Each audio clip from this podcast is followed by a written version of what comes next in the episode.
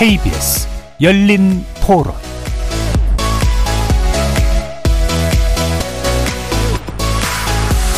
안녕하십니까. KBS 열린 토론 정준입니다.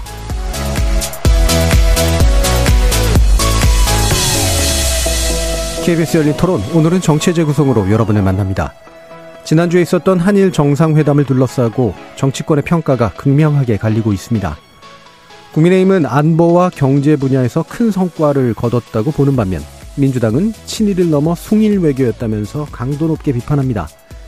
이에 더해서 정상회담 중 기시다 일본 총리가 우리에게 위안부 합의 이행과 독도 문제를 언급했다는 일본 언론 보도를 대통령실이 부인하면서 진실 공방으로까지 확전되는 모양새인데요.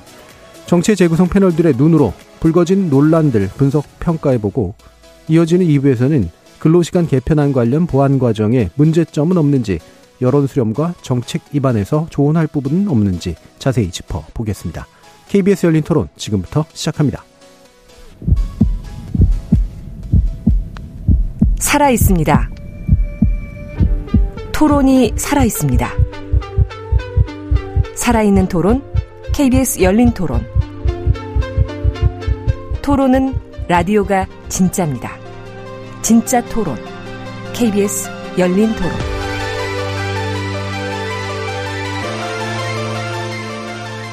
정치를 보는 색다른 시선, 정체재 구성 함께 해 주시는 네 분의 논객 소개해드리겠습니다. 먼저 이기인 국민의힘 경기도의 의원 나오셨습니다. 안녕하십니까 이기인입니다. 하헌기 전 더불어민주당 상근부대변인 자리해 주셨습니다. 예, 하헌기입니다. 김준우 변호사 함께해 주셨습니다. 네, 안녕하세요. 김준우입니다. 최수영 시사평론가 자리해 주셨습니다. 네, 안녕하십니까. 최수영입니다. 문자로 참여하실 분은 샵 9730으로 의견 남겨주십시오. 단문은 50원, 장문은 100원의 정보 용료가 붙습니다. KBS 모바일 콩과 유튜브를 통해서도 무료로 참여하실 수 있습니다.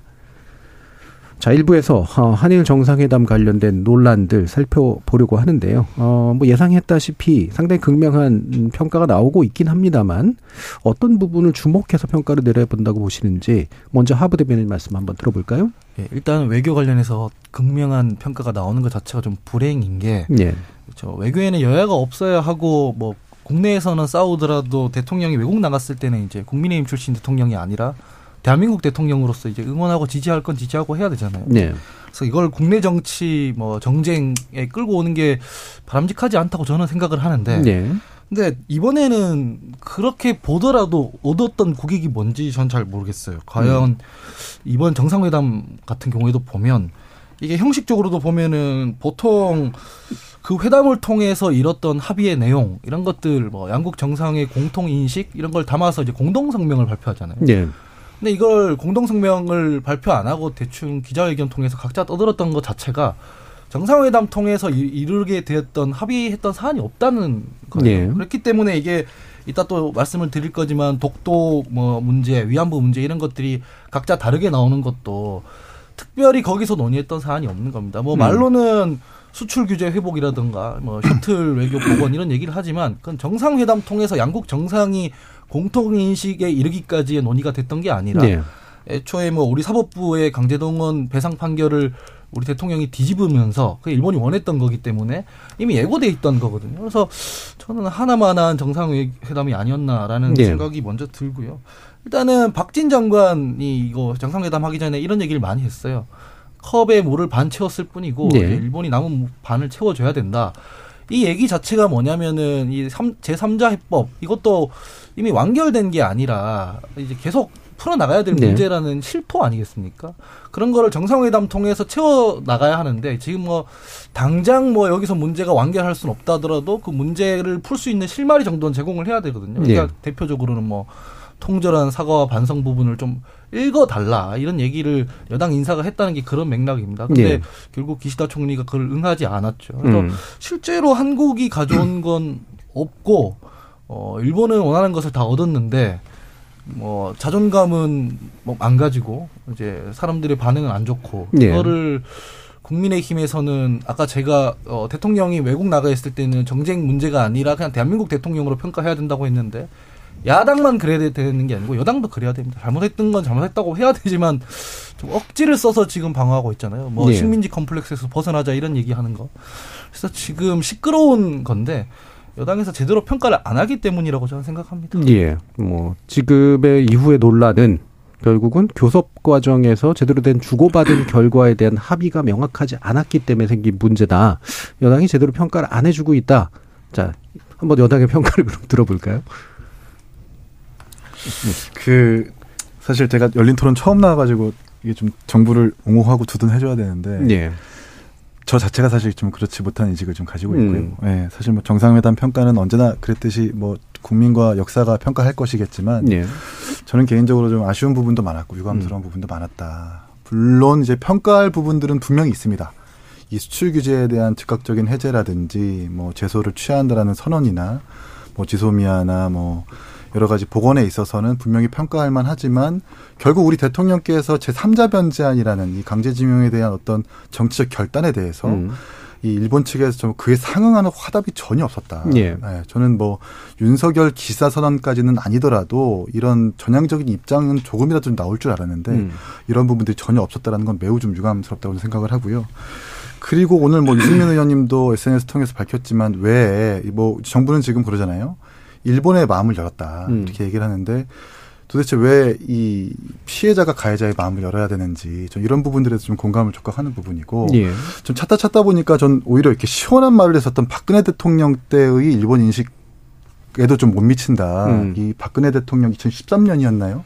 3.1절 기념사에서 어떻게 얘기를 했었냐면 지난 역사에 대한 정직한 성찰이 이루어질 때 공동 번영의 미래도 함께 열어갈 수 있다. 예. 그리고 가해자와 피해자라는 역사적 인식은 천년이 흘러가도 변하지 않는다. 음.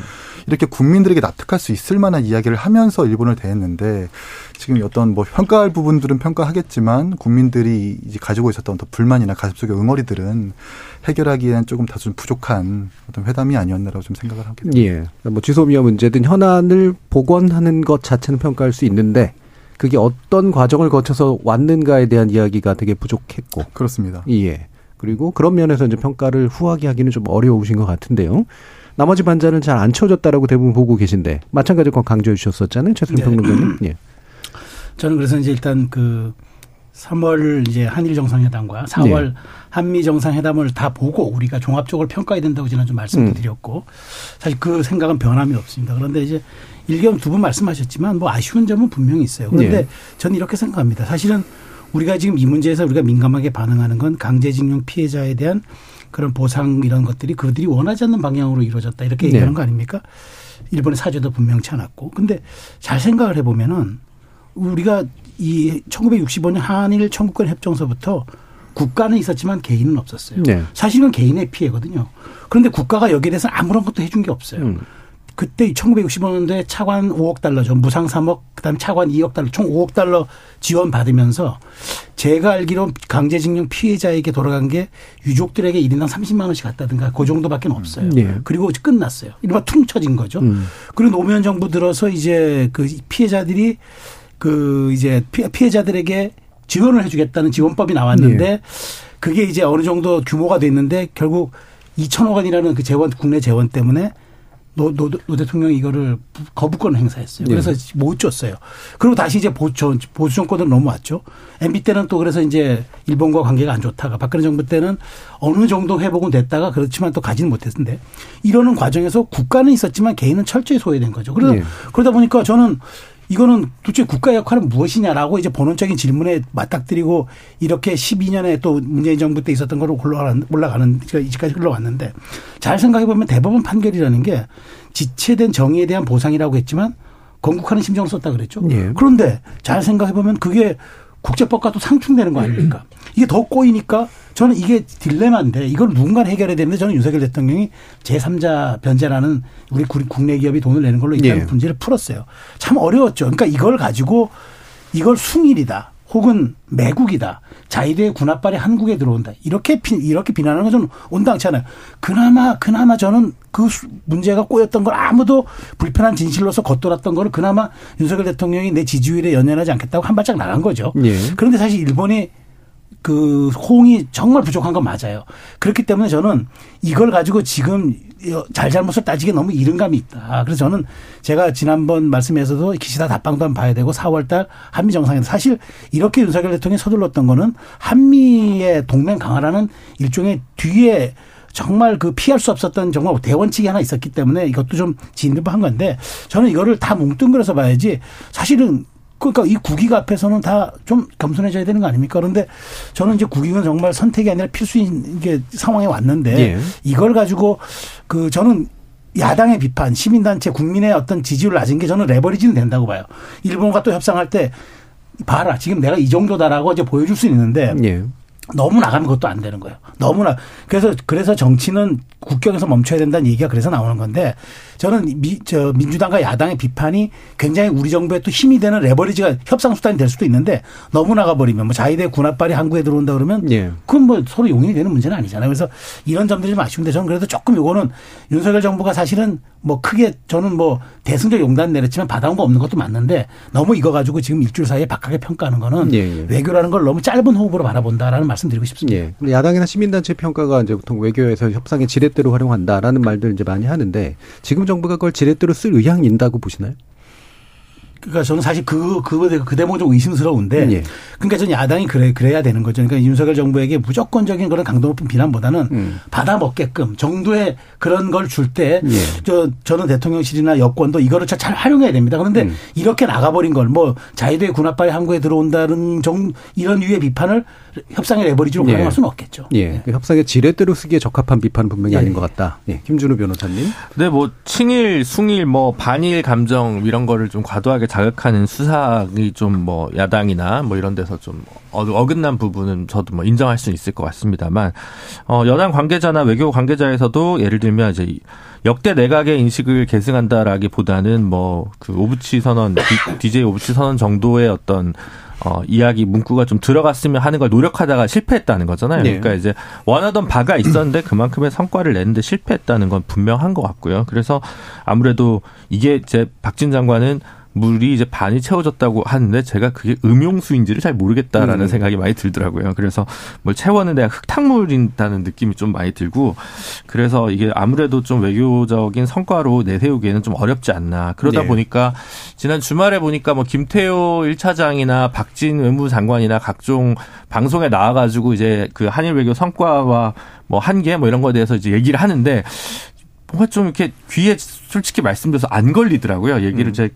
골똘히 듣고 있는데 좀 모호한 게 본인들도 이게 완전히 성과가 있는 뭐 어떤 이정표적인 그런 한일 정상회담이었다고 말하기에는 좀 어.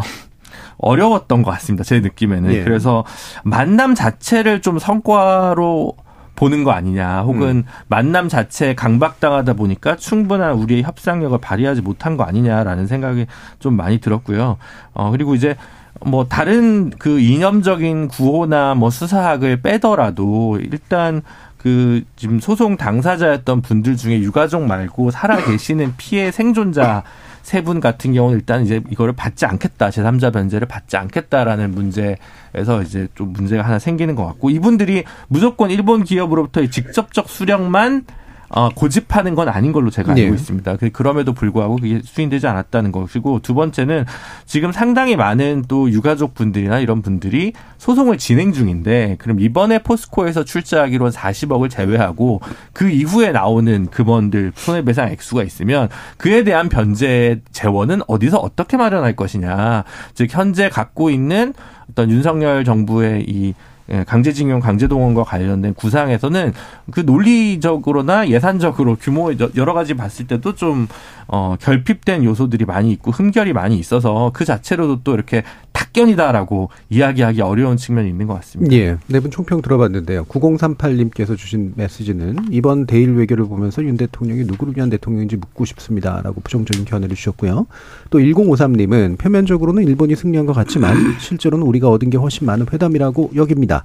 바둑의 포석으로 봐야 된다라고 생각합니다라고 또 긍정적인 평가를 해줬습니다. 그리고 또 아마 또 많은 분들의 의견을 대표하는 게 아닐까 싶은데요. 김산 김한수님께서 보상은 우리 기업들이 할 수 있다고 쳐도 최소한 일본의 사관이 있어야 되는 거 아닙니까?라는 그런 또 의견도 주셨습니다. 자, 총평을 좀 들어봤는데요. 어, 이걸 가지고 뭐 아주 길게 얘기하기는 좀 그럴 것 같고 뭐 논란이 되고 있는 부분도 좀 짚으면서 이야기를 해보죠. 이게 이제 그 얘기의 본질이 될지는 모르겠습니다만 정상회담 안에서 이제 나온 이야기가 있는데 일본 언론의 이제 보도와 우리 대통령실의 입장이 이제 갈리는 그런 영역들이 있습니다. 이게 이제 독도 문제를 언급했다.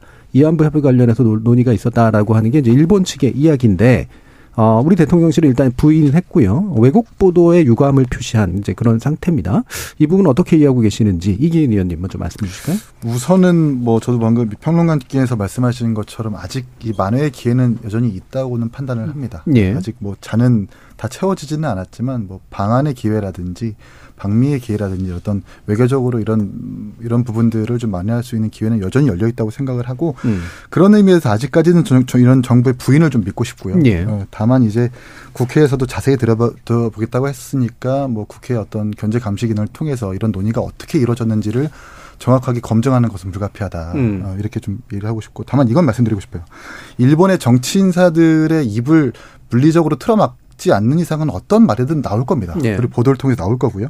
다만 그것이 일방의 주장이었느냐, 그 상호 간의 논의였느냐라는 것이 굉장히 중요할 것 같고 외교적으로 중요한데 100번 양보해서 일본의 보도가 진실이라고 할지라도 그곳에서 우리나라가 어떻게 응답했는지에 대한 보도는 여전히 이루어지지 않고 있고 나오지 예. 않고 있기 때문에 저는 어 그런 뭐 독도 문제나 위안부 문제에 대해서 논의는 없었다고 평가를 하고 싶고요. 그렇지만 우리가 그런 소지를 줬다라고 여지를 줬다라는 것은 좀 유감인 부분이다 이렇게 음. 평가하고 싶습니다. 예, 김준우 변호사님.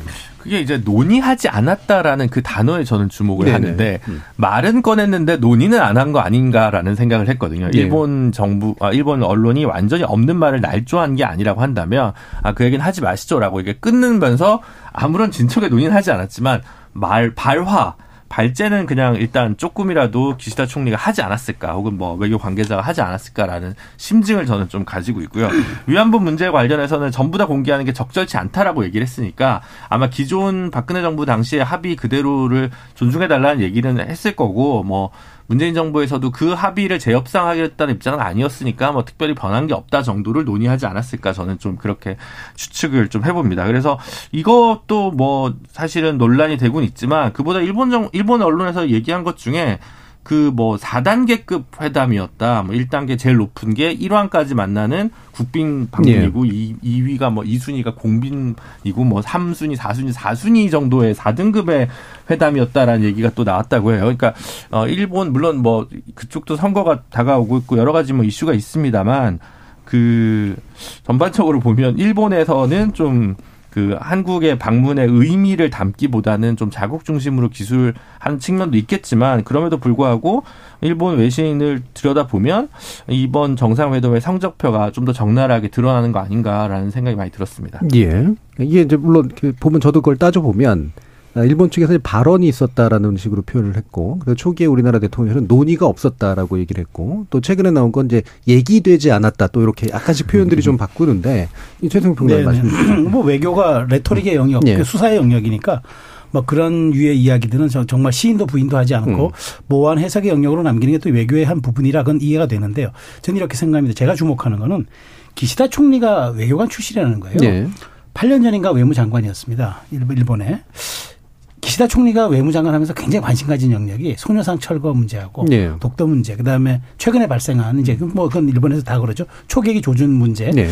이런 문제들은 특히나 이제 특히나 소녀상 저 철거 문제하고 독도 문제는 기시다 총리의 과거 외무장관 시절부터 굉장히 이제 관심사였어요. 음. 그러면 4월 달 선거 있지 않습니까? 지방선거. 더구나 그 중요한 보궐선거도 있어요. 네. 그러면 기시다 입장에서는 사실은 지금 50여석밖에 안 되는 아주 소수파 리더인데 이른바 그 아베로 지칭되거나 혹은 저기 그 자민당의 다수의 주류에 본인이 몸, 어, 그, 그걸 흡수하려면은 언론 플레이전 할 수밖에 없었다고 예. 생각해요. 그래서 지금 두 분 다 똑같은 말씀 하신 거예요. 그러니까 논의냐 주장이냐.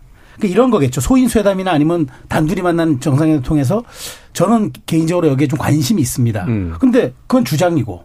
근데 거기에 대해서 아무런 바- 우리가 반응을 하지 않거나 아, 저희는 그, 노- 그 코멘트 하지 않겠습니다라고 얘기하면 네.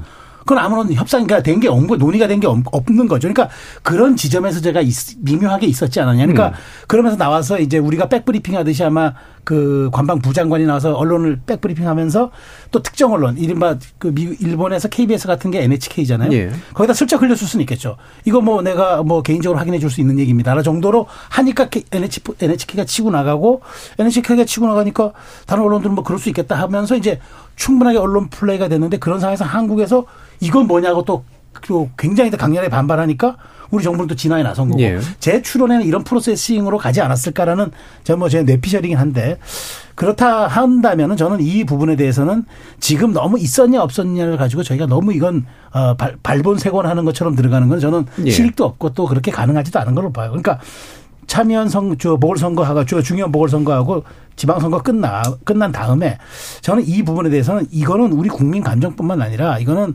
사실 동북아 질서를 위협할 수 있는 정말 이거는 아주 근원적인 휘발성 있는 강한 이 저 폭탄이 있는 이 언급을 논의를 했다 자체가 사실이라 그러면 저는 저는 저는 그거는 예. 뭐 있을 수가 없는 얘기이기 때문에 그 정도로 저는 일본의 언론의 플레이인데 좀 전에 이기는 잘 지적하셨지만 일본 극우 언론들의 그 입들을 4월까지 어떻게 음. 관리하느냐 그것도 굉장히 중요한 부분 같아요. 근데 저는 거기에 너무 일희일비할 필요는 없지 않는가 싶은데 그래도 그렇다 하더라도 국민 감정을 자극할 만한 일본의 중견 정치인들의 그런 얘기들은 굉장히 조심스럽게 가야 될 것 같습니다.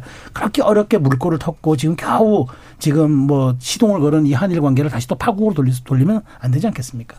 예. 그 외교 과정에서 이제 사실은 모든 이야기들이 다 공개될 필요는 없다고 저도 네. 이제 생각을 하는데 그래서 어떤 내용이 뭐가 안 되냐를 다 밝혀라 이게 이제 맞는 것 같지는 않고 일본의 태도의 문제가 좀 사실은 네. 더 문제가 있는 것 같아요. 예, 일단 그 아까 최소영 평론가님도 잘 말씀해 주셨지만은 뭐 숭일, 매국, 뭐 자위대 군합발 이렇게 막 레토릭의 수위를 올려서 비판하는 건 저도 적절치 않다고 생각하고 지금도 마치 뭐 윤, 윤석열 대통령이 독도 문제 관련해서 논의하거나 혹은 수용했다는 식으로 비판을 하는 일각의 시선들이 있는데 네. 거기까지 가는 건 저도 어, 별로 바람직하지 않다고 생각을 합니다. 그냥 있는 그대로 보도된 것만 문장을 보면 어, 위안부 문제에 대해서는 한국 측에 착실한 이행을 요구했다고 적혀 있고요. 음. 독도를 둘러싼 문제에 대해서는 일본의 입장을 전달했다고 예. 공통적으로 그렇게 보도가 돼요. 근데 장사미사들이랑 달리 외교는 아까 말씀해 주셨듯이 토시 하나가 엄청 중요하거든요. 요구라는 것은 요구했다는 것은 구체적으로 상대방한테 무슨 답이나 아니면 행동이나 이런 후속 조치를 바라고 요구했다는 것이고 전달했다는 건 그냥 자기 입장 전달했다는 얘기라서 네. 실제로 그 윤석열 대통령실에서 얘기하는 논의는 없었다라는 말과 그렇게 모순적이진 않아요. 음. 제가 봤을 때는. 음. 다만 아까 전에 말씀 잘 해주셨듯이 독도라는 건 국도 주권의 문제잖아요. 근데 일본의 관방장관쯤 되는 사람이 나와서 저런 얘기를 하면 대통령실에서는 미리 선을 긋는 게 전 맞다고 생각을 해요. 음. 이건 논의만 없었을 뿐더러 예. 앞으로도 그런 거를 의지에 올릴 사안도 아니고 일본에서 이걸 가지고 괜히 언론 플레이 하지 말라라는 정도의 입장 표명을 좀 하는 게 좋지 음. 않았나 싶은데 물론 지금 제가 이 방송 오기 전에 보니까 이제 뭐 유감 표명을 했다고 들었습니다마는 어쨌든 좀 늦게나마 그 정도라도 해줘서 다행이라고 생각을 하고요. 예. 이 문제에 대해서는 그냥 뭐 이를테면은 뭐 대통령실에서는 이제 부정만 하는 수준이었는데 지금까지 대통령실에서 외교 관련해서 나온 말 중에 사실과 다른 부분들이 많이 있었지 않습니까? 대표적으로 바이든 날리면이 있었고요. 그 다음에 해리스 부통령 방한했을 때 뭐 여성 문제 관련해서 논의한 적 없다라고 했는데 백악관에서는 다른 얘기를 해버렸고요. 이렇게 지금 반복된 게 몇 개가 있어요. 그렇기 때문에 대, 지금 국민들이 대통령실의 어떤 메시지라든가 해명이라는 것에 대해서 불신하는 것도 당연한 어떤 그 근거란 게 있는 거거든요. 예. 이 부분에 대해서 좀 생각을 하고 대응을 해주셨으면 좋겠다라는 생각을 가지고 있습니다. 예. 뭐좀 계속 더 들어보죠, 김준우 변호사님. 네, 그래서 지금 결국 뭐 많이들 그런 얘기를 하시는 것 같아요. 그러니까 4월 선거 이후에 만났으면 좋지 않았겠냐. 음. 근데 미, 국을 만나야 되기 때문에 미리 만날 수밖에 없었다. 그러니까 미국의 요구가 뭐였냐. 사실 이 부분에 관련해서 말을 아끼고 있는 것 같은데 뭔가 미국 입장에서는 한일 관계가 좀 정리됐으면 좋겠다는 주문을 많이 던진 것 같다는 느낌을 받습니다. 그렇긴 한데 그렇게 해서 받을 수 있는 게 뭘까라는 생각을 참 많이 해보거든요. 지금 저희가 몇 달째 혹은 뭐 작년에도 내내 이제 미국 관련해 가지고 이제 뭐 정상회담 하거나 이렇게 하면 계속 나오는 뉴스는 대부분은 한국 기업이 미국에 직접 투자를 하기로 했다. 음. 바이든이 환영한다. 이런 내용이 핵심이고 국익을 위해서 최근에 한미 정상회담과 교류를 통해서 우리가 뭘 얻어왔는지 저는 솔직히 잘 모르겠더라고요. 뭐 일부 기업들의 투자를 유치했다라는 이야기들을 좀 있었습니다만 어 저는 그런 면에서 봤을 때 지금 원하는 한미 동맹 강화를 위해서 일본과의 관계 회복, 음, 한미 관계 회복을 위해서 뭐를 지금 하려고 하는 걸까? 지금 현재 미국은 오히려 어, 보호 장벽을 더 높게 높게 쌓아가고 있는 상황에서 과연 우리 정부의 어떤 의견이 있다고 해서 미국이 현재 가고 있는 정책 기조를 변경할 것인가 혹은 한, 한국에 대해서 별도의 어떤 최애국 대우 같은 걸 해줄 것인가 그걸 노림수가 있는 것인가 그래서 좀 상당히 의문이 들고 뭐 워낙 이제 최소영 평론가님처럼 합리적인 분들께서 계속 조금만 더 기다려 보라라고 얘기하니까 뭐 기다려 보겠습니다만 그 한두 달 후에 그것도 안 되면 도대체 뭐 1년 동안의 외교 성과가 무엇이었냐 뭐, 뭐 스페인도 가고 어디도 가고 어디도 갔는데 별로 남는 거 없이 그렇게 좀 될 것 같아서 참 그 부분도 참 우려가 됩니다. 예. 그러니까 이 부분을 이제 다 묶어서 한번 더 얘기를 해봤으면 좋겠는데 그러니까 전반적으로 보면 우리 대통령은 뭐 나름대로 의지를 가지고 하는 거겠죠. 그래서 뭐 이를테면은 이제 유미우리 신문가의 어떤 대담 길게 한 거라든가 또 저 일본 국민에 대해서 되게 좋게 표현해 주는 거라든가 게이오 대학에서 이제 아, 오카쿠라 텐신을 인용하면서 우리 국민에게는 사실 좀 안 좋은 그런 느낌을 주는 건데 되게 이제 뭔가 이렇게 상대에게 좋은 호의적 태도를 보이려고 굉장히 좀 노력하고 있는 거잖아요. 근데 일본에게 그래서 사과나 상응 조치를 기대하고 있는데 나오는 건 이렇게 흘리기, 자기네 국내 정치식으로 흘리기 같은 것들이고 약간은 좀 기고만장한 느낌 이런 것들을 이제 주니까 전반적으로 이 사안을 정확하게 잘 모르시더라도 이제 되게 좀 불만족스럽게 느끼는 부분들이 늘어나고 있는 것 같아서 이, 이에 대한 좀 이야기를 좀 묶어서 해봤으면 좋겠습니다. 네, 네.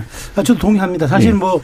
그 사실 외교라는 게 주고받는 게임이고 네. 일종 그 일종의 말하자면은 누구나 만족하지 않지만 또 누구나 손해 봤다고 생각하지 않아야 이게 음. 외교가 성립이 되고 그다음에 뭐 조약문이라든가 이런 것들은 이게 명쾌하면 안 돼. 모호해야 됩니다. 음. 그래야지 이게 해석의 여지를 남기기 때문에 이게 효력이 오래 가는 건데 이번에 놓고 보면 좀 명쾌한 것들도 많고 그 가만히 보면 우리가 좀 손해 본 듯 싶기도 음. 하고 근데 저는 뭐 제가 아까 말씀드린 대로 손해 그러니까 이게 국제 관계에서 지금의 손해라는 게 사실은 뭐 나중에 이익으로 올 수도 있는 거니까 당장에 이게 뭐 금전적 손해가 아니니까. 그런데 우리는 좀 대승적이고 좀 이렇게 말하자면은 미래지향적인 그런 우리가 먼저 손을 내밀었는데 받는 쪽에서 시큰둥하게 받으면서 뭐 그뭐 그러니까 우리가 뭐 니네가 손을 내밀어 주니까 우리가 받겠어 정도 네. 이렇게 모습을 보인다면은 저는 이게 전혀 이게 미래지향적이지 않기 때문에 저는 우리 국민이 지금 여론조사에서도 좀 부정적으로 나오지만 실제로 많은 국민들이 전 더 참고 있다고 생각을 해요. 음, 음. 그렇지 그 이런 거죠.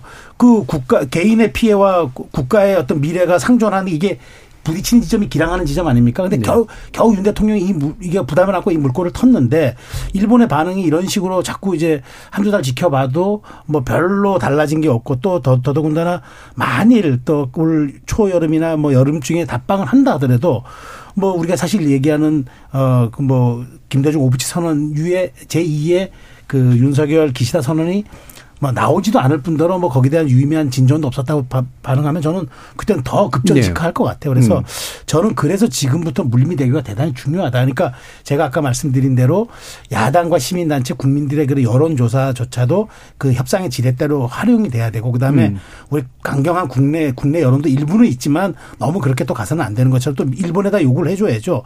당신들의 그렇게 극우 정치인들의 메시지 관리가 안 되고 네. 거기다가 또 일본 국민들이 그 툭툭 튀어나오는 극우 단체들의 또 우리 뭐 이른바 반일 감정을 또 자극하는 음. 그런 이제 그 굉장히 또 그런 이야기들 나오는 거안 되겠고 그다음에 실제로 지금 경제적인 그 물고 튼것 이외에 정말 제가 보기에는 전범 기업들이 어떤 형태로든 우회로든 뭐든 참여해 가지고 예. 사과 메시지 보내고 뭐 이 정도 수준의 것까지는 전 가져야지 이게 당장에 저 외교가 눈앞에 이걸 보고 가는 건 아니지만 우리가 최소한 뭐 그 정도의 국민 감정에 어떤 그 컨센서스도 없이 우리가 계속 하는 관계를 끌어간다? 음. 저는 그거는 동력도 없고 명분도 없다고 봐요. 그러니까 이 지점에서는 지금부터 오히려 저는 지금 시작이다. 지금 물꼬를 텄기 때문에 지금부터 우리가 그 대통령실이나 여당이 국내 여론을 얼마나 밀접히 관리하면서 그것을 지렛대로 활용하면서 일본 일본의 것을 더 빼내올 수 있느냐. 일단 일단 물꼬는 텄으니까 지금 굉장히 저는 시험대에 오히려 드는 상황이라고 음. 생각을 합니다. 예. 근데 저는 이제 그런 의문이 드는 게 일본에서도 음. 반응이 그냥 애매모호하다고 생각하는 이유가 어쨌든 유가족 분들 중에서 일부는 변, 제3자 변제 방식을 수용하지 않겠다고 발표를 했고 그러면 압류와 관련된 부분은 지금 뭐 대법원에서 계속 판단을 좀 미루고 있지만 그거를 받지 않으면 압류를 내줄 수밖에 없지 않겠습니까? 그럼 다른 유가족 분들이 또 소송을 했을 때 그런 부분이 있으니까 한국 정부가 어떤 식으로 표현하고 어떤 재단을 만들어서 그 부분을 어 재, 재원을 마련한다 하더라도 그것이 종국적인 해결 방안이 될 수 없으리라는 걸 일본 어 정부에서도 충분히 잘 알고 있을 것 같고 음. 그러다 보니까 뭔가 이게 뭔가 해결도 아니고 어정쩡하니까 뭐 줄 수 있는 게 뭔지도 뭐 모르겠지만 뭐 관련해서도 반응이 애매모호한 게 아닌가. 그러니까 애시당초 이 구상 자체가 피해자들의 충분한 동의와 소통 속에서 만들어졌다면 어느 정도 일본 정부에서도 뭔가 올 텐데 일본 정부가 보기엔 되게 어정쩡한 안을 가지고 와서 들이밀다 보니까 그쪽 반응도 더 더더욱 이렇게 말하자면 시원찮은 게 아닌가라는 생각이 좀 많이 들었고요. 네. 네. 그리고 뭐 어쨌든 아무리 관계 개선을 한다고 하더라도 정한론의 그 뭐라 사상적 배우라고 할 수 있는 무슨 오카쿠라 텐신인가 그런 네. 사람 인용한 것보다는 최근에 뭔가 자꾸 하신 오엔 겐자부로라든가 이런 좀 좀 더 평화론이나 음. 이런 걸 얘기하는 분들의 이야기를 좀 더 인용하는 게 좋지 않았을까. 제가 늘 얘기하지만 최수영 평론가님만 소통 비서관으로 있었어도 이런 정도의 메시지는 나오지 않았을 것이다라고. 예. 대통령도 귀를 기울여야지. 예. 저는 최수영 평론가님처럼 합리적인 분이 소통 비서관으로 있어도 저렇게 됐을 것 같아요. 왜냐면은 써주는 대로 안, 안 했을 것 같거든요. 예. 까꾸라 텐신이 물론 사람이 학, 학계에서는 그 사람이 되게 다면적인 존재겠지만 그런 발언을 했던 사람을 인용하면 오해를 받기 때문에 네. 대통령실에서는 검토를 해서 메시지를 써줍니다. 음. 근데, 근데 그걸 아마 본인이 안 들었을 거라고 저는 추정을 하고요. 지금 제가 주목하고 있는 부분 중 하나는 대통령의 결단으로 하는 행위다. 이거가 되게 눈에 많이 네. 밟히더라고요. 왜냐하면 이 지금 제3자 변제 같은 경우도 마찬가지인데 피해자가 있는 문제잖아요. 이거 갈등하고 있는 갈등 사안이기도 하고요. 이런 거는 대통령의 결단으로 해야 될 일이 아니거든요. 뭐냐면 대통령의 결단으로 추진하는 일이란 건 뭐 기득권을 해체한다던가 아니면 권력 기관을 개혁한다던가 이런 거는 결단으로 하는 거죠. 근데 이렇게 피해자가 있는 부분들에 대해서는 사실 뭐 대화, 협상, 합의 이런 걸 통해서 논의를 좁혀 나가야 되는 문제가 있는 거잖아요. 지금도 보면은 결국 당사자들이 이거 뭐 제3자 변제안 못 받아들이겠다고 하면은 어떻게 되는지에 대해서 정리된 게 없습니다. 네. 그리고 2015년부터 우리 한일 관계가 별로 안 좋아진 부분이 있는데, 그러니까 정확하게 말하면은 어 2015년에 아까 말씀해 주셨다시피 기시다 후미오 총리가 어 위안부 합의 당시에 그 서명했던 사람이거든요. 그렇기 때문에 이번에도 아마 위안부 관련해서 빨리 이행하라고 요구했다고 하는 그 보도가 나왔던 건데 이것도 지금 어떻게 할지를 모르고 있는 상황인 거예요. 그게 왜냐하면 박근혜 정부에서 국민적 공감대가 없는 상태에서 혹은 그 피해자들에 대한 어떤 대화가 없는 상태에서 이 일방적으로 밀어붙였다가 이렇게 된 거거든요. 지금도 되게 안 좋은 선례를 남기고 있다고 저는 음. 생각을 합니다. 이를테면 뭐 수출 규제 이거 해제된 걸 성과라고 말씀을 대통령실에서는 하시지만 애초에 부당한 경제 보복이었어요. 아베 전 총리가 회고록에 그 적어놨거든요. 네. 이거 뭐 대법 어, 대법원 판결 강제동원 대법원 판결 때문에 이거 보복하는 거라고 회고록에 적, 적어놨고 그렇기 때문에 WTO에 제소를 해놓은 상태입니다. 정치적 이유로 이런 보복하면 안 되는 걸 알기 때문에 그러면 그 결과를 받아봤어도 되는데 이거를 철회해주고 뭐 수출 규제 해제되고 이게 별로 좋지 않은 선례를 남겼다. 근데 그에 비해서 우리가 그러면 얻었던 건 뭐냐? 이건 뭐 긴 호흡으로 보라고 하시니까 저도 봐야 된다고 생각하지만 지금까지 스코어로는 전뭐 실제로 고객을 챙길 의지가 있는지 예. 의심스럽습니다. 예. 이게 저는 이제 이렇게 비유를 하고 싶어요. 저희는 현찰을 줬는데 음. 일본은 어음을 줬다. 음. 그러니까 저희가 대승적 결단으로 정치적 결단을 통해 가지고 외교 접근했는데 기시다 총리는 외교적 협상으로 접근했기 때문에 이렇게 부딪힌 네. 것이거든요. 거기다가 또 이제 우리가 용기 있게 함께 하자고 했지만 그들은 지금 뭐 나쁘게 표현하자면 사실상 언론 플레이를 통해 가지고 물론 뭐 중참의원 보궐선거라든지 지방선거 있겠지만 그런 이슈가 있겠지만 언론 플레이를 통해서 사실 이렇게 대응을 하게 된다면 우리 정부도 분명 이런 국민들의 어떤 이런 여론이나 이런 것들을 좀 파악하고 있을 것이기 때문에 참고 있을 것이고 네. 우리 당 지지층이나 저 같은 경우에도 사실 좀 이런 것들을 계속 보고 있고 대통령 어떤 결단을 좀 믿고 지지하고 있지만 계속해서 이런 식으로 나온다면 어 방금도 뭐 조금 전에 이렇게 유감 표명을 했겠지만 더 강력한 조치가 이제는 나와줘야 된다. 음. 이렇게 이렇게 생각합니다. 예. 그 어음이 X가 적혀 있잖아요. X가 안 적히는 것 같아요. 액지어음. 예. 그러게요. 그걸 공수표라고 하죠. 자, 그래서 어, 일부 시간이 많이 남진 않았는데요. 사실은 우리 정치권이 어떻게 이걸 받아야 되는가 문제. 뭐 야당은 지금 어, 외교라인 교체부터 해서 뭐 청문회다 음. 아니면 국정조사다 이런 식의 얘기들을 하고 있는데 이게 구현이 가능한지도 잘 모르겠고 어느 정도 수준까지 이제 좀 야당이 견제하면서 해야 되는지 얘기를 한번 1분 정도씩 들어봤으면 좋겠습니다. 저는 뭐 오늘 말씀드린 대로 문제 제기는 분명히 해야 될 사안이라 네. 생각하고요. 외교 이 문제는 특히나 윤석열 정부에서 제일 시끄러웠던 음. 사안입니다. 다만 이제 제가 우려하고 있는 부분도 있어요. 사실 고백하자면 민주당이 반일 드라이브 걸어서 재미 봤던 건 사실이거든요. 네. 좀 과도하게 했던 부분들도 분명히 있습니다. 뭐 총선은 한일전이라든가 뭐 이런 거 지지층이 음. 얘기할 때 슥 편승해서 갔던 부분이 있거든요. 그래서 이게 비판을 하더라도 레토릭이 너무 인플레 인플레가 되면 음. 분명히 제대로 못 받아들일 국민들이 많이 있을 것 같아요. 이, 이 지금 일본 문제 관련해서는 특히 독도 이런 문제는 아마 영남에 제가 대구 출신인데 영남 사람들도 이런 거 별로 달가워하지 않아요. 예. 뭐 지금 뭐 뉴라이트 이런 분들이랑 좀 다르거든요. 영남에 있는 보수 지지층이랑 분들이. 음. 그래서 좀 차분하게 접근했으면 좋겠고 음. 기승전 국정조사, 국정조사가 필요하다면 여기에 대해서 국민적으로 공감대가 있어야 되지 않겠습니까? 어차피 10월에 다 저뭐 국감도 있고 하기 때문에 이 부분에 대해서는 좀 속도 조절을 하면서 가는 게 저는 좀 좋겠다라는 생각이 듭니다. 왜냐하면 이게 일, 일, 일, 일요일마다 토요일마다 이 시위하면서 나오는 말은 뭐 매국 뭐 이런 얘기를 하다 보면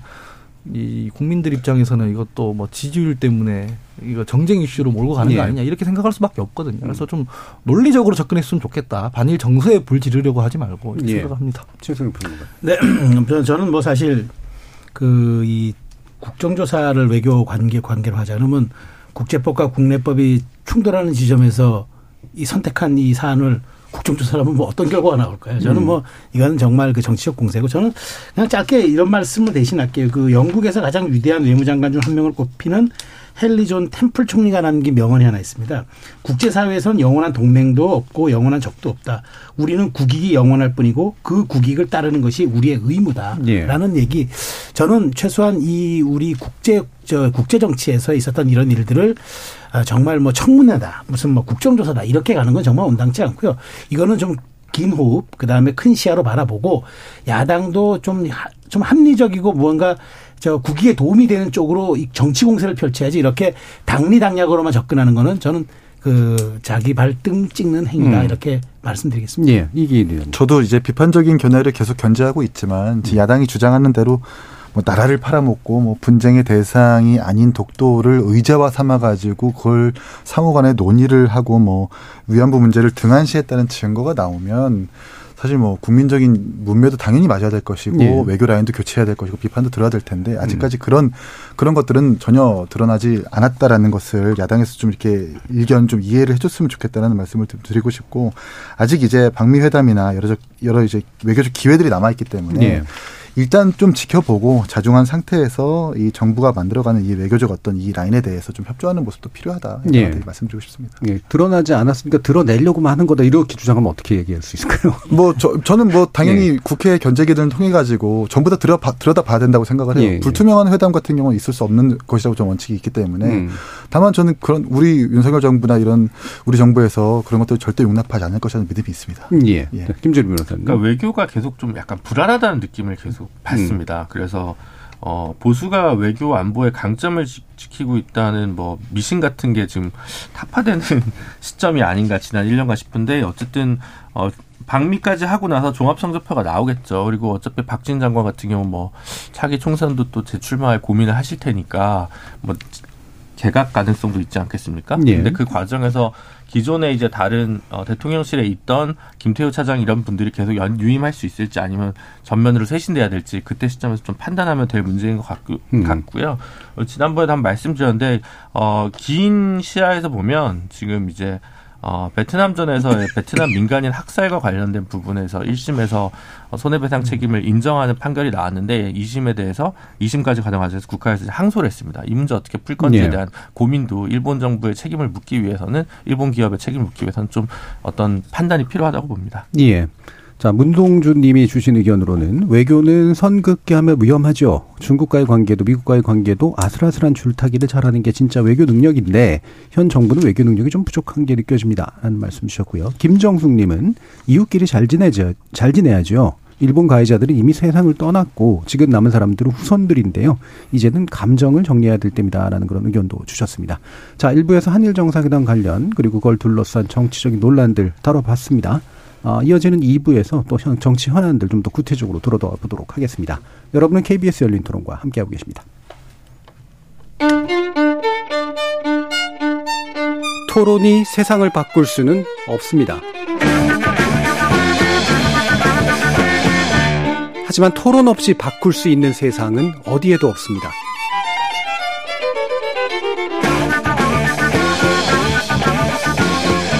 세상의 선한 변화를 갈망하는 당신. 정답이 아니라 질문의 힘을 믿는 당신. 우리 KBS 열린 토론에서 만납시다.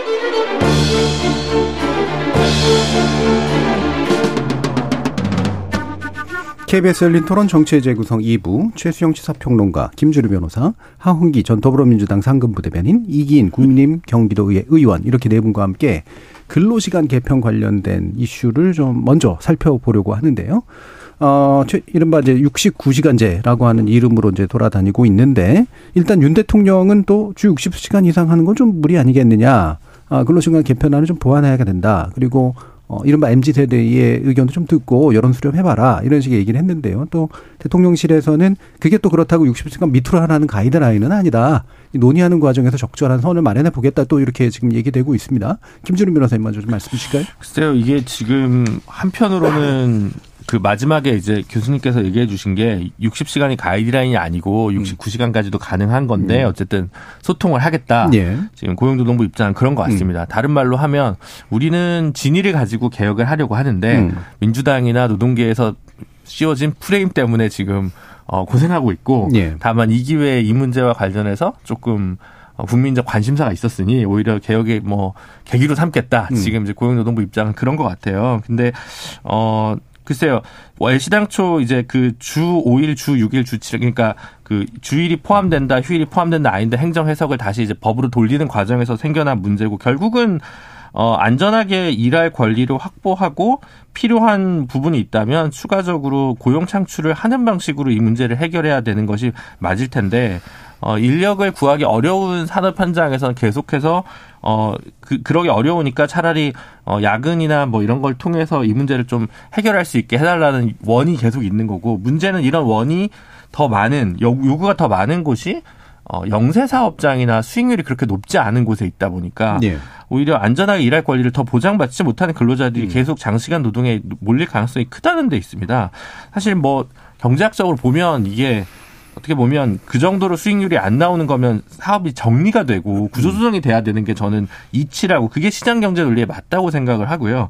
만약에 어 그게 아니라 그냥 기존 방식대로 계속 하게 해줘라는 건 사실 어떻게 보면 혁신을 목숨과 목숨을 잃어가면서까지 혁신을 지체하는 일이 아닌가 싶어서 그리고 과연 이것이 애치당초 윤석열 정부에서 내세웠던 노동 개혁인가. 윤석열 정부가 사실은 제일 처음에 내세웠던 거는 이중시장 구조, 정규직과 비정규직 혹은 대기업과 중소기업 간의 임금 격차나 어 뭐 여러 가지 복지 복리후생이나 모든 부분에서 차이 나는 부분을 해결하겠다고 하는 걸 내세우다가 현실에서는 갑자기 노조 회계를 들여다보겠다. 그 다음에 어 최대 69시간까지 일하겠다라고 해서 재계 편으로 완전히 이렇게 좀 우양우하는 모습을 보여주고 있는 것 같습니다. 애초에 원래 얘기했던 것은 어랑 전혀 다른 결로 가고 있다는 것도 제가 볼 때는 좀 상당히 유감입니다. 예. 그러니까 지금 이게 이제 일률적으로 주 52시간제 상한을 두는 건 문제다라고 하는 게 일단 기본 출발 논리인데 이제 그거를 풀어나가는 과정에서 이를테면 이제 논리들이 좀 충돌하기도 하고 또 이제 메시지가 좀 섞이기도 하고 특히나 이제 대통령 입에서 나오는 것과 이제 고용노동부 입에서 나오는 것들이 좀씩 다르고 대통령실도 다르고 이래서 생기는 혼란도 굉장히 좀 크게 기하고 있는 것 같거든요. 또 이 부분은 전문가시니까 최승 의원 말씀. 아, 뭐 제가 저 노동 노동부의 전문가는 아니지만 메시지 관리에 메시지. 관리에서는 예. 제가 보기에 지금 뭔가 예. 혼선이 아주 많이 있어요. 그러니까 예. 저는 사실 저도 이제 박근혜 정부 당시에 제가 대변인실의 선임 행정관이었기 때문에 제가 이제 대통령 메시지 관리를 대외적으로 이제 했던 예. 실무를 맡았는데 당시 대통령의 말은 사실은 최종 상태입니다. 그러니까 음, 우리가 흔히 하는 그렇죠. end state라 예. 그러죠. 예. 최종 상태인데 이제 박근혜 그때는 제가 약간 정치 환경도 달랐고 또 대통령의 리더십. 그래서 사실 메시지는 대통령의 리더십을 가늠하는 중요한 지표 중의 하나죠. 그래서 네. 그런데 제가 보기에 이제 여기 그러니까 그, 그 박근혜 전 대통령 같은 경우에는 워낙 최종 상태의 메시지를 내는 걸 또 선호했기 때문에 음, 음. 그렇게 저는 저희는 이제 완보이스라는 체제가 잘 갖춰져 가지고 참모들 간의 혼선도 거의 없었는데 네. 지금 보면은 내각 그다음에 대통령실 관의 엇박자가 약간 나기도 하고 음. 그건 초반부터 그랬어요. 그러니까 교육 그때 교육부 장관 네네. 때부터 이제 그 얘기예요. 5세 취약부터 그렇게 음. 됐는데 지금도 보면 엇박자가 나요. 그러니까 대통령께서는 60, 60시간 뭐 상한 캡이 뭔가 좀 음. 문제였다는 식으로 말씀, 저 말씀하시는데 그 실제 대통령 비서실장의 얘기는 그게 아니라 뭔가 이게 프레임이 잘못 작동되고 네. 있어서 음. 우리가 뭐 이게 뭐 좀 홍보에 실패한 것 아니냐 이런 걸로 보는데 또 사실 그 고용노동부 장관 입장에서는 4월 17일로 입법 예고를 할 만큼 또 매우 서둘렀어요. 그러니까 네. 노동시장 음. 환경이 안 좋고 사실은 어 그냥 그 사업주들이 범법자로 몰릴 수 있는 그런 위기에 있었고 지금 사업장이 굉장히 다각화돼 있는데 이걸 우리가 수용하지 못하고 있다는 그런 또 급한 현실성이 감안된 건데 그러니까 이 세 분야가 다 층위들이 엇박자가 나면서 국민들 도대체 이게 어디로 가지? 그러니까 저는 그 조급증이 문제가 아니라 사실은 숙려되지 못한 이게 사회적 합의 같은 절차들을 좀 무시했다는 거. 네, 그다음에 네. 차라리 전 대통령께서 다 보고를 받고 최종적으로 한 말씀을 하시는 게 전 나았을 음. 텐데 갑자기 무슨 지침처럼 60시간이라는 딱 캡을 말씀하시는 순간 이게 그러면 그 부처와 내각과 내각과 대통령 참모들과 이게 어디로 가야 하는지 약간 네. 혼선이 빚는 경우가 생기기 때문에 이 부분에 대해서는 저는 이럴 때일수록 저는 참모들이 말을 아껴야 된다고 생각합니다. 음, 그리고 대통령의 말씀이 계시더라도 최소한 그 부분에 대해서 우리가 추후 더 논의를 하겠다는 걸로 해야지 그것에 대한 해석을 떠났는 추가 브리핑, 추가 예, 메시지 예. 말씀들은 오히려 이 사태를 악화시킬 수 있고 또 혼돈, 혼돈에 빠뜨릴 수 있기 때문에 이 부분은 좀 기술적으로 해야 될 것 같은데 제가 보기에 홍보 라인, 정책 라인, 그 다음에 뭐, 또 실장 뭐 이렇게 좀 제각각 뭔가 이게 유기적이지 못한 그런 느낌은 솔직하게 있습니다. 예. 약간 짧게만 더. 그럼 핵심적으로 뭘 고민하고 있는 것 같으세요? 제가- 어떤 걸 하고 싶어 하는 것 같아요? 제가 보기에는 노동시장 유연화, 예. 그다음에 이제 뭐 근로자의 건강한 휴식은 다 보장되는 보장되는 쪽 해주고 싶고 음. 기업인들이 혹시나 주 52시간에 몰려서 편법을 하다가 네. 혹시나 불법을 저지르는 일을 막자고 하고 싶은데 제가 보기엔 지금 노동시장의 현실들을 너무 음. 쉽게 보고 그다음에 너무 좀 말하자면 간과한 것 같다니까 열심히 일하고 열심히 쉬면 되는 거 아니야? 음, 라고. 접근한 건데 예. 그건 너무 노동시장을 너무 단견적으로 접근한 게 아닌가 싶어요. 예. 그게 문제 같습니다. 네, 하- 하버드 배드님. 예, 저는 이거는 기본이 안 된 정권이라고 생각합니다. 뭐 국회에서 법안 하나 성안하더라도 그 음. 법안이 통과되기까지는 공청회도 하고 법안 심사 소위에서 논의하고 다시 상임위 가서 논의하고 전체의 붙이고 이 과정들이 거칩니다. 예. 물론 그렇게 안 하는 의원들도 있지만 제대로 일하는 사람들은 그렇게 합니다. 음. 근데 이제 와서 여론 수렴을 한다는 게 이게 순서가 뒤바뀌어 있어요. 음. 일단 메시지 이전에 이런 문제는 아까 일부에서도 말씀드렸지만 노동자의 입장이 있고요. 기업의 입장이 있고요. 충돌합니다. 그러면 당연히 이 갈등 사안에 대해서 여론은 충분히 수렴을 한 후에 진행을 해야 되는 거지. 먼저 지르고 나서 이게 반발이 심해지니까 아 뜨거 하고 물러서는 거 아닙니까? 사실 예. 그거잖아요. 처음에 원래 대통령은 후보 시절엔 120시간이었어요. 음. 그러니까 원래 이런 철학이 있는 거예요. 120시간이 있는데 그거를 노동부에 얘기를 해서 어 고용노동부 얘기해서 이 법안을 만들거나 정, 정책을 만들면 120시간 물리적으로 못 하잖아요. 예. 최대치까지 뽑으면 69시간인 거예요. 그게 이제 무슨 위원회 만들어서 이제 예, 한 예. 건데 69시간도 과하니까 뭐 11시간 이후에는 휴식하는 뭐 장치도 붙이고 막 그랬잖아요. 근데 음. 심지어 그것도 이제 사라졌어요. 음. 심지어 11시간 휴식 같은 경우도. 그러다가 이제 MG 뭐 이런 분들 MG라고 묶는 거 제가 별로 안 좋아하는데 그러니까 그 지금 생산 인구죠. 예. 노동자들이 너무 심하다고 반발을 하니까 64시간으로 낮추는 방향이 또 검토 중이라고 음. 했다가 그러다가 이번에는 또 60시간 이상은 또 무리 무리다 이런 얘기를 했다가 다시 또 아 60시간이 그래도 가이드라인은 아니다. 늘어날 음. 수도 있다. 이- 국정을 장난처럼 생각하는 거잖아요 이거는. 뭐 이랬다가 저랬다가 뭐 그런 것도 없고 누가 반발했으면 다시 물러났다가 아니 아니 대통령 원래 이거 하고 싶어 했어. 이런 식으로 하고 있는 거거든요. 메시지도 메시지인데 방향 자체에 문제가 있는 거예요. 음. 이런 부분에 대해서는 제일 처음에 일단은 여론 수렴부터 하고 그다음에 공청회도 열고 그다음에 토론도 하고 이렇게 합의안을 만든 다음에 진행을 해야 되는 문제지 이렇게 막 그냥 막무가내로 툭툭 던지다가 뭐 할 문제가 아닙니다. 그러니까 지금 이 대통령실에서도 이게 굉장한 프레임에 빠져 있다라고 억울해 하시는데 프레임이 아니에요. 지금 대통령실이 말하는 주장은 이거잖아요. 실제로 이게 바짝 일할 때는 바짝 일하고 놀 땐 놀아야 된다 이런 얘기를 하고 있는 거예요. 그러니까 뭐 노동 시간보다 노동 일수를 줄여야 된다 이 얘기를 하고 있는 건데 그거 아무도 오해 안 해요. 그 의미인 걸 알고 다 비판하는 거거든요. 예. 현장에서는 바짝 일하고는 아마 될 거예요 기업에서. 근데 그러고 난 뒤에 쉴 수 있는 거는 불가능하다는 걸 다 알아요. 그 왜 통계 같은 거 보면은 연차 있어도 못 쓰는 사람들이 뭐 절반이 넘어가고 이런 거 많이 많이 나오거든요. 그렇기 때문에 지금 대통령실의 접근이 되게 나이브하다는 걸 알고 있기 때문에 이 비판과 비난을 하는 거라서 예. 이런 부분들에 대해서 좀 더 심중한 검토를 하고 그러고 난 뒤에 메시지도 정돈하고 그랬으면 좋겠습니다. 예. 어, 이게 뭐 사실 69시간제에 관련된 논의, 노동시간 개혁 관련된 논의의 실체가 옳으냐, 그르냐, 뭐 이 부분도 사실 되게 중요한 부분이긴 하지만, 뭐 오늘 주로 좀 얘기했으면 좋겠는 게, 메시지 혼선 관련된 부분인데, 어, 뭐냐면 현 정부가 이제 여론은 크게 신경 쓰지 않겠다. 올바른 일을 할 때는 특히나 개혁 작업을 할 때는 이런데 또 요 문제에 있어서는 개혁 작업인데 여론은 신경 써서 뭘 해라라는 식의 얘기가 나오면 이제 어떤 여론을 신경 쓴다는 것인가? 왜 이렇게 뭐가 왔다 갔다가 나오는가? 이게 최성성 의원님 아까 이제 구조상으로 뭔가 서로 엇박자가 나서 생기는 문제를 지적해 주셨는데 요 사안에서 뭐 어떤 여론들을 중시하고 있는 걸까도 좀 궁금하기도 해요. 이기인 의원님 말씀 주실까요? 단편적으로 지금 고용노동부가 좀 우왕좌왕하고 있다는 증거가 예. 며 칠 전에 이제 주 52시간제 개편제를 손쉽게 설명하겠다라고 트위터에 어떤 걸 올렸냐면 음. 슈카월드라는 유튜버의 영상을 예, 올렸어요. 참조하라 이랬죠. 예. 일단 유튜버한테 그 설명을 막 맡긴 건 아니지만 음. 그렇게 했다라는 것도 좀 일단 비판받아야 될 지점인데 문제는 그 영상의 성격이 주 52시간제 개편제를 지금 소위 말하는 까는 영상인데 예, 예. 비판하는 그런 걸 음. 지금 고용노동부가 정확하게 안 보고 모르고 있는 건지 모르겠지만 음. 그걸 지금 공유하고 있다라는 것 자체가 지금 바가 문제가 있다. 좀, 좀 음. 있다라고 좀 판단을 하고 저는 어쨌든 이 개편안에 부디 좀 정부가 생각하는 노동개혁이나 근로제도에 대한 철학과 방향이 음. 좀 명징하게 생겼으면 좋겠다라고 생각하는 것이 뭐 돈을 못 받은 것을 받게 해줄 것이냐. 휴가를 확실하게 보장해 줄 것이냐. 뭐 이런 부분들이 아니라 처음에 69시간 발표했다가 이런 11시간 연속 휴게 시간 없는 60, 64시간 얘기했다가 상한캐 쉬운 60시간 얘기했다. 지금 완전 재검토 수준이잖아요. 이런 부분들은 어떤 철학을 가지고 이 개편에 대해서 논의를 시작했는지 현재의 혼란을 확 충분히 야기하기 좀 충분하다. 음. 이렇게 평가를 하고 싶고 제가 좀 놀랐던 거는 그 3월 6일 날 최초 우리 고용노동부가 발표한 그 개편안의 최초 안을 봤을 때 이 휴가 사용에 대한 개선 대책을 대국민 캠페인을 하는 정도로의 대안을 놓고 내놓고 예, 있어요. 예. 이런 부분들은 좀 답답한 상황이 있을 음. 수밖에 없다. 사실 이런 부분들은 솔직하게 인정하고 지금은 좀 수기의 과정으로 여긴다면 심도 있게 논의해야 된다고 이렇게 보고요.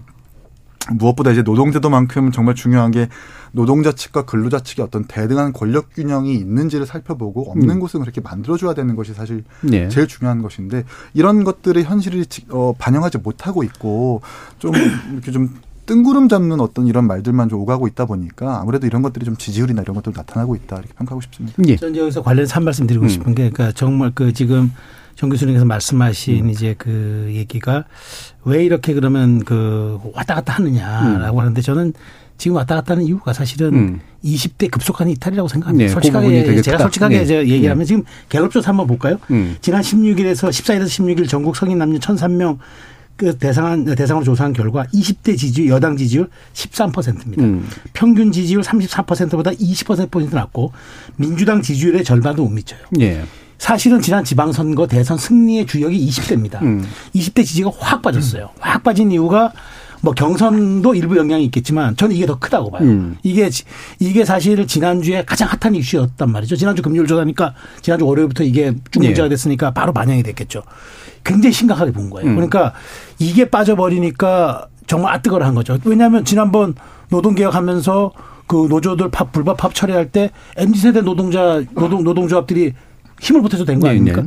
그러니까 지금 정치적인 동력을 할 수 있는 지지층 기반이 와야 되고 형용화된다는 위기감이 작동하니까 급하게 이제 불을 바꾸는 건데 그렇게 하다 보니까 이제 우리가 보기에는 우왕좌왕으로 보이고 메시지 혼선이 보이고 이런 불편한 진실들을 가만 안 하고 보면은 왜 이러는 거지 도대체 이렇게 되는 것 같아요. 그러니까 예. 제가 보기에 그런 지지율에 우리가 일일비 하지 않겠다고 하지만 이렇게 사실 반응하는 게 맞고 음. 김경원 대표 지금 바로 20대부터 뭐 무슨 개혁 공약 내겠다고 지금 바로 얘기하더라고요. 예. 정책 내겠다고. 그래서 저는 이 부분이 지금 솔직한 그 부분이라 그러면은 이건 20대는 절대 이렇게 일일비하게 접근해서는 안 된다는 말씀 제가 드리고 싶어요. 예. 지금 저는 20대 자- 아들을 키우고 있지만 음. 이, 이 친구들은 오히려 긴 호흡을 좋아해요. 음. 저는 그래서 그런 점들을 좀 정부 여당이 좀 신경 썼으면 좋겠다는 말씀 드리겠습니다. 예. 그 갤럽 조사 내용 얘기해 주셨는데 자세한 내용 중앙선거 여론조사 심의위원회 홈페이지를 참조해 주시면 되고요. 그러니까 결국 핵심은 그러니까 대통령도 직접 언급한 부분이 MZ 여론 잘 들어서 해라 이런 것들이 이제 결국 핵심 지지층이지만 네. 강하게 입안하고 있는 요 지지층으로부터 안 좋은 분위기가 이제 포착됐기 때문이다라고 해석을 해주셨는데 어, 관련해서 또 다른 지지율도 관련된 이야기를 좀 같이 나눠보면 좋을 것 같은데요. 리얼미터가 미디어 트리뷴 의뢰로 지난 13일부터 17일까지 닷새간 전국 18세 이상 유권자 2,505명을 대상 으로 조사한 결과입니다. 아, 국정수행에 대한 긍정평가 전주보다 2.1%포인트 하락한 36.8%로 집계됐어요. 예, 중앙선거 여론조사 시민의 홈페이지를 또 자세한 내용 참조해 주시면 되는데 결국 이제 하락세가 이제 감지가 되는데 정당 지지도도 이제 하락세가 있고요. 컨벤션 효과라고 하는 것도 끝나가는 것 같고 또 한일 문제라든가 이런 어, 노동시간 개혁 관련된 문제가 확실히 좀 타격을 주고 있는 것 같다라는 느낌을 좀 받기도 해서 이야기를 더 나눠보도록 하죠. 김, 김주름 변호사님. 네, 사실 그 굉장히 솔직한 말씀을 최평론가님이 음. 해주셔서 제가 그래서 참, 참 좋아합니다. 어, 곁들어서 오늘 생신이신데 축하드립니다. 방송 너무 사유화하네요. 제가 방심에 끌고 끌려가지 않을까. 사적 정보를 함부로 알려주시면 안 되는데. 네. 그 이제 사실 그렇습니다. 그러니까 뭐 근로시간 문제라도 그냥 어쨌든 건드려 보려고 했던 이유는 저는 이제 뭐 노동개혁 교육개혁, 연금개혁을 계속 주장을 뭐 각종 주요한 메시지에서 대통령께서 계속 강조를 하시는데 예. 연금개혁과 교육개혁은 지금 어디로 갔는지를 잘 모르는 상황에서 노동개혁이라도 뭔가 좀 속도를 내보자. 음. 그러면 노동시장 이중구조는 너무 어려우니까 그런 상황에서 이제 노동조합 공격 때리기가 어느 정도 정치적 효과를 좀 본 상황에서 그 다음번에 뭘 좀 할 수 있지 않겠냐라고 좀 생각을 했던 것 같아요. 원래 뭐 그 연구에 만들어서 있던 사항에도 이 부분이 네. 좀 포함돼 있 었던 부분도 있고 그렇게 가다 그렇게 이제 갔던 것 같고 딴 거에 비해서 어쨌든 좀 진도 나갈 만한 게 좀 있다라고 생각을 해서 밀었는데 말씀하신 대로 이제 20, 30대 층에서 이제 격렬하게 좀 반발하는 부분이 크게 작동하고 있는 것 같습니다. 그래서 음. 저는 어떻게 보면 지지층만 보고 가면 가면 안 된다라는 비판을 우리가 많이 하지만 그래도 지지층이라도 좀 보고 가시는구나라는 생각에서 예. 소통의 어떤 최저선을 그 이렇게 좀 예, 음. 그거를 좀 인식하고 있다라는 음. 부분에서 뭐 글쎄요 불행 중 다행이랄까요 음. 그런 생각을 좀 많이 하게 되고 근데 어쨌든 그 이 문제와 관련해서는 사실은 많은 기업들에서 이제 그 기업의 어떤 여건들과 산업 차이에 따라서 굉장히 좀 지역에 따라서 굉장히 좀 차이가 많이 나는 것 같습니다. 그러니까 어떤 면에서 보면 옛날에 이제 70시간씩 뭐 80시간씩 일하는 건 그리고 한 달씩 두 달씩 휴가 주는 건 예를 들어 뭐 저희 드라마 PD님들이 옛날에 이제 그런 식으로 네. 일을 하셨었죠. 근데 생산직에서는 사실 공장을 멈출 수가 없고 그렇기 때문에 이제 완전히 풀로 쉰다는 것 자체가 사실은 좀 어불성설이고 거기서 공장을 쉰다는 거는 아예 일감이 안 들어오기 때문에 네. 회사가 망해간다는 거지. 음. 그게 뭐 이렇게 근로자의 안전한 권리를 뭐 이렇게 보장해 줄 수 있는 그런 시스템은 아니기 때문에 그쪽에서 한편으로 반발이 있는 거고 그게 아니더라도 어, 전문직이라고 하는 분야에서 뭐 개발자가 됐든 저희 제가 이제 변호사인데 변호사 업계에서도 대형 로펌에서 최근 몇 년간 어, 전연차들의 이직률이 엄청 났거든요. 네. 예전처럼 그리고 송무 변호사를 안 하려고 합니다. 음. 한시바삐 경력을 쌓은 다음에 기업에 가서 사내 변호사를 해서 근로기준법의 안전한 테두리에서 음. 일을 하려고 하는 경향이 굉장히 세거든요. 예. 그러니까 그런 부분들을 좀 어, 충분히 고려하지 못한 게 아닌가. 그래서 어, 이제 뭐 지지층이 아니더라도 다양한 세대와 산업에 따라서 어떤 현실이 있는지를 조금 더 청취해서 음. 조금 오해 없게 이 문제와 관련해서 어, 절충 아니든 협상 아니든 합의 아니든 만들어내는 과정을 했으면 좋겠고요. 이제 기본적으로 60 몇 시간 너무 많고 사실은 저는 담론도 원래 주 40시간에서 출발해야 되는데 맨날 52시간에서 출발하는 자체도 뭔가 좀 법의 근로기준법의 취지에 맞지 않다고 생각해서 상당히 유감이고요. 그래서 오히려 이제 어쨌든 이 문제는 또 그러면 다시 좀 꺾여서 다시 좀 소통을 할 텐데 그 다음에 이제 무엇을 하시려고 하실까가 굉장히 관건이라고 봅니다. 지금 지지율은 몇 주 연속 계속 빠지고 있는데 예.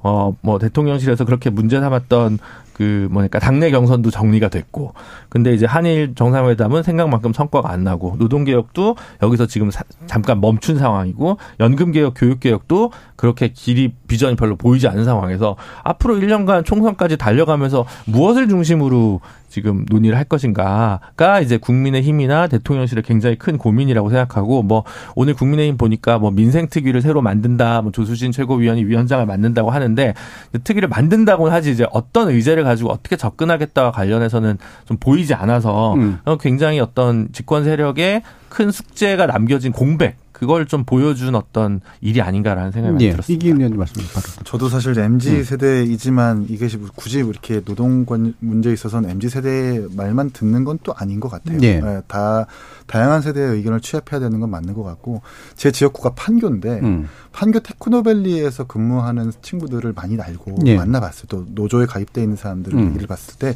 공통적으로 이게 나온 사람들 국민의힘이 지금 잘못하고 있는 것은 노 조를 때려 부수겠다라는 식의 음. 그런 접근은 굉장히 곤란하다. 당연히 이 노조의 불법은 엄단하고 근절해야죠. 근데 예. 불법 노조를 해체하겠다라는 건 또 다른 말이거든요. 예. 그건 뭐 헌법을 고치겠다는 건지 예. 결사의 자유를 개헌하겠다는 건지 이런 건지 모르겠지만 지금 국민의힘이 지금 잘못 focusing하고 있다는 걸 공통적으로 얘기를 하고 있더라고요. 예. 중앙에서 정치적인 의견 표명을 하는 것은 당연히 조금 거부감이 들 수도 있겠지만 지방이나 현장에서 일하는 사람들은 노조에 기댈 수밖에 없는 상황들이 굉장히 많은데 예. 이런 노조 자체를 전부 다 불법으로 규정해가지고 우리 당에서 공격하는 부분들은 오히려 이런 것들이 저 지지율에 영향을 미친다고 좀 판단을 하고 있고요. 음. 뭐 저도 물론 당연히 국민의힘 구성원으로서 어떤 지지율 하락에 있어서 저도 유체 이탈을 하지 말고 저도 반성해야 되는 입장으로 생각을 하지만 음. 예. 저는 분명히 이 지금 뭐 이 회담이나 이주 69시간제 논란에 관련해서는 하락 요인이 분명히 여기에 영향을 끼치고 있다고 저는 봅니다. 음. 주변의 바닥 민심도 사실 냉랭한 것이 사실이고요. 반전의 계기를 찾아야 될 텐데 전 방금 말씀하신 여론조사보다 방금 평론가에서 말씀하신 음, 그 갤럽. 갤럽 여론조사를 전좀 눈여겨봐야 되는 것이 응답자별 직업을 봤을 때 뭐 자영업자라나 예. 사무직이나 제조업 같은 분들은 전부 다이주 69시간제 이 개편에 대해서 반대하는데 오로지 찬성하는 응답자가 하나 있어요. 예. 무직자. 음. 그렇죠. 이, 이런 것들을 어떻게 저희가 받아들여야 될 것인가. 예. 애초에 어, 어디서부터 어떻게 설계를 잘못한 것이길래 이런 말도 안 되는 지금 여론조사 결과가 나오는 것인가에 대해서 한번 예. 되, 되돌아봐야 될 것 같고 뭐 이런 부분들을 그렇게 평가하고 예. 싶습니다. 노조 해체에 관련해 확실히 장해찬 최고한 의견이 다르신 것 같네요. 저도 예. 다릅니다. 그러니까 뭐 어떤 여론은 살피고 어떤 여론은 뭐 조금 감당하더라도 추진한다 이렇게 되냐면 제가 봤을 때 민주당 지지층이라던가 시민사회라든가 시민단체 이런 데들은 좀 무시하는 경향이 있는 것 같고 다만 그런 워딩을 바- 뱉었을 때 난 여론에 신경 쓰지 않고 할 건 한다라고 했을 때 어차피 영남의 노년층 지지층은 굳건할 것이고 음. 이 20대, 30대들 캐스팅 보트들 염두에 두면서 아마 그런 얘기를 했을 것 같아요. 예. 근데 이제 착각하는 게 있죠. 장해찬 최고위원 같은 경우도 그 20대들 제가 민주당 출신 인사로 치고는 이런 얘기 잘 안 하는데 어 이 20대들 중에서 이 양대 노총 예. 노조 여기에 대해서 비판적인 시선으로 보는 사람 많은 건 사실입니다. 예, 예. 왜냐하면 그게 기득권화돼 있고 음. 자기들 권리는 안 챙겨주고 뭐 좀 자기들 자기들 위주의 어떤 대기업 정규직 노- 노조 위주의 예. 이제 결사가 돼 있다라고 해서 비판받는 부분이 있고 일견 그런 부분이 사실인 것도 있습니다. 음. 하지만 그 사람들이 그렇다고 반노동인 건 아니에요. 음. 그러니까 뭐 이 기존의 노조가 좀 어 너무 과격하게 활동하거나 이런 부분에 대해서는 비판적이라서 저런 부분들에 대해서는 단호한 대응을 하는 걸 지지하는 사람들도 있지만 그런 분들도 반노동은 아니기 때문에 이 자기 권리를 훼손한다고 생각하면은 문제 제기를 합니다. 예. 이를테면 그래서 MG 노조가 따로 있는 거지 않겠습니까? 근데 69시간 요 문제는 그냥 이 지금 윤석열 정권에서 이때까지 해왔던 이 노조 탄압 이런 거랑 완전 결이 달라요. 음. 그래서 장해찬 최고위원이 최고위원 모두 발언에서 MG 노조와 이 기존 양대 노총을 잘 갈라서 어, MG 노조를 챙긴다고 얘기를 했지만 그 다음 날 바로 MG 노조에서도 69시간 반대 얘기를 하고 그 다음부터 이제 대통령실에서 아 뜨거 해버린 거거든요. 예. 그래서 저는 이, 이, 만약에 69시간 꼭 해야겠다. 이거 맞는 방향이라고 생각이 들면, 아까 김준우 변호사님 잘 얘기를 해주셨는데, 여기에 대해서 이 기업에서 만약에 위법한 행위를 했을 때, 이 부분에 대해서는 어떻게 조치를 할 것이고, 이- 이런 해법까지 같이 나와줘야 네. 얘기가 될 겁니다. 근데 거기에 대해서는 아무런 얘기가 없고, 이 지금까지 노조에 대해서 강경하게 대응했던 그 연장선에서 마치 20, 30대들도 반노동 정서를 가지고 있는 것처럼 음. 그런 식으로 접근했다가는 이 문제 이거 해결이 안 될 거다 예. 이렇게 평가하고 있습니다. 저기 장난영님께서 주신 의견을 보면 기시감이 듭니다. 만 5세 취약대가 떠오르네요. 대통령이 깃발 잡고 나를 따르라고 했다가 여론 들은 뒤에는 실무자가 잘못했고 나는 그런 말 한 적 없다라고 빠지는 모양새가 떠오른다고 말씀 주셨습니다. 시간이 많이 남진 않았는데 이 부분은 꼭 오늘 사실은 재밌게 해보려고 했는데요. 어, 사실 오늘 이긴 의원님 나온 자리가 천하용인의 자리인 것처럼 이렇게 바꿔가면서 이제 나오셨습니다. 전화람 변호사부터 해가지고요. 예, 근데 오늘 도 특별히 모셨으니까 어, 어떻게 전망들을 좀 해나가고 계신 좀 얘기를 좀 들어보고 싶은데 어, 나름대로 세력화라고 부르면 또 당사자들은 싫어하실 수도 있을지 모르겠지만 또 중요한 문제이긴 하니까요. 뭐 팀블로그도 만든다 이런 얘기도 좀 있고요. 관련된 얘기 좀 들어보고 싶네요. 일단 천하용인 팀블로그를 이제 개설했다라는 걸 다 모두 아실 거고요. 예. 뭐 사실 처음 오픈하자마자 트래픽이 터질 정도로 많은 관심을 좀 받고 음. 있어서 좀 감사하다는 말씀을 드리고 저희가 전당 대회 때 개혁적인 목소리를 좀 냈는데 음. 이런 것들이 좀 끊이지 않게 하기 위해서는 어떤 뭐 연설도 좋고 바깥 사람 만나는 것도 좋지만 글로서 남기는 그 자취의 흔적이 굉장히 중요하다고 판단해가지고 예. 어, 천하용인과 이준석 전 대표와 함께 공감대를 이뤄가지고 좀 그렇게 만들어놨고 음. 거기서 다뤄질 거는 이제 뭐 여러 가지 사회적 문제들, 사회적 담론들, 정치적 의제들을 전부 다 다룰 것이고 오늘 같은 경우에도 천하람 후보가 뭐 방금도 올렸지만 이 포괄임금제 폐지에 대해서 보수가 어, 앞장서서 저기 선점해야 된다라는 예, 그런 예. 글을 올렸거든요. 뭐 이런 부분들을 좀 다채롭게 다룰 예정이고 저 같은 경우에는 사실 제가 뭐 SNS 통해서 공개를 하, 예고를 하기도 했지만 제가 성남시 의원을 지내면서 이재명 당대표가 있었던 일화라든지 예. 제가 뭐 검찰에 제출했던 자료라든지 음. 성남 FC나 대장동이나 백현동 위례 같은 이 공개되지 않은 자료들을 거기에 또 공개를 하면서 음. 어뭐 이렇게 지자체에서 있었던 부실한 어떤 개발 계획의 견제나 이런 것들을 좀 보완해 가는 뭐 예. 이런 이런 부분들 좀 주장을 하고 싶은 뭐 그, 그렇습니다. 예. 어, 기본적으로 개혁적 목소리를 내는 분들이 이제 접점을 어, 외부와의 창구 이런 것들을 좀 마련해 보는 그런 네, 의견이 천하용인뿐만 아니라 다른 이제 외부 음. 인사들도 좀 글을 저희 써달라고 써, 써- 쓰고 싶다고 요청이 많이 오는 만큼 예. 다양한 당 내에서든 당 밖에서든 개혁적인 목소리를 내는 정치가 좀 올바르게 갔으면 좋겠다라는 생각, 사람들의 어떤 모임이라고 생각하시면 될것 예. 같습니다. 조언을 한번 들어보죠, 최세영 군. 네네. 그 제가 보기엔 뭐 이제 비, 뭐 천하용인의 그 블로그가 뭐 비윤이다 반윤이다 이게 아니라 제가 음. 보기에는 지금 뭔가 윤석열 정부가 추진하고자 있는 개혁 정책의 한 그 파트 혹은 이제 보완하지 못하고 약간 좀 허점이 있는 그쪽을 보완해 주는 전 플랫폼이 될 거라고 봅니다. 예. 다만 이제 여기에서 지속적으로 이제 그 좋은 글들과 그런 메시지를 낼 때 저는 그겁니다. 그러니까 담론 위주보다는 음. 천하용인이라는 분들이 이제 이번 경선에서 보여줬던 그런 재기발랄함들과 또 하나 이제 말하자면은 그 또 미래 세대를 향한 소구가 있는 그런 메시지들을 조금 더 재미있게 버무려냈으면 좋겠어요. 그래서 예. 너무 정치화된 것 말고 정말 다양한 사람들이 거기서 뛰어놀 수 있고 좀 이렇게 흔쾌히 참여할 수 있는 그런 좀 약간 노, 그러니까 정치 놀이 문화의 플랫폼을 만드는 게 음. 조금 성격에도 부합하고 좀 미래로 가는 어떤 좀 장기적이고 좀 포괄적이고 심층적인 음. 그런 어떤 단계를 만드는 좀 도구가 되지 않을까 예. 그런 조언을 드리겠습니다. 예. 네. 어, 이렇게 뭐 KBS에서 할 말은 아니지만 시쳇말로 오픈빨이라고 하는 말이 있잖아요. 예. 그래서 뭔가 이렇게 열었을 때 관심을 예, 부- 받는 게 있는데 이걸 이제 유지하는 게 굉장히 좀 중요하니까 아마 이후로도 동력이 좀 있으셔야 될 것 같은데 다른 두 분도 짧게라도 한번 언급 좀 해주자. 한 아니, 3, 4초. 저는 궁금했던 게 유튜브를 안 하고 블로그를 한다는 건 다 바쁘셔서 모이기가 힘들어서 그런가 보다라는 생각이 하나 들었고요. 예.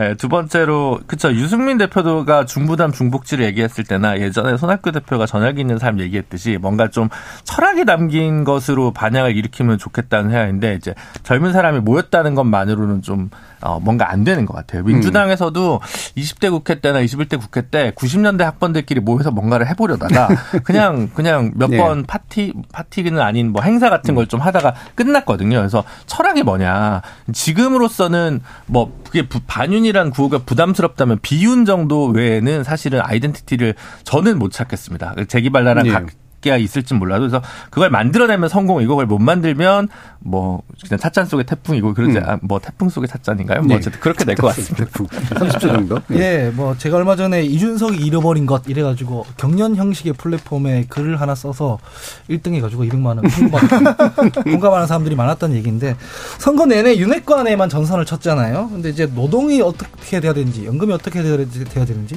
이런 철학에 대한 얘기로 전선을 좀 치려고 하는 것 같아서 보기 좋습니다. 예, 알겠습니다. 자, 오늘 KBS 열린 토론 정치의 재구성으로 여러분들을 만나봤는데요. 오늘 함께 해주신 이기인 국민의힘 경기도 의원, 하헌기 전 더불어민주당 상근부대변인, 김준우 변호사, 그리고 최수용 시사평론가 네 분 모두 수고하셨습니다. 감사합니다. 감사합니다. 감사합니다. 지금까지 KBS 열린 토론 정준이었습니다.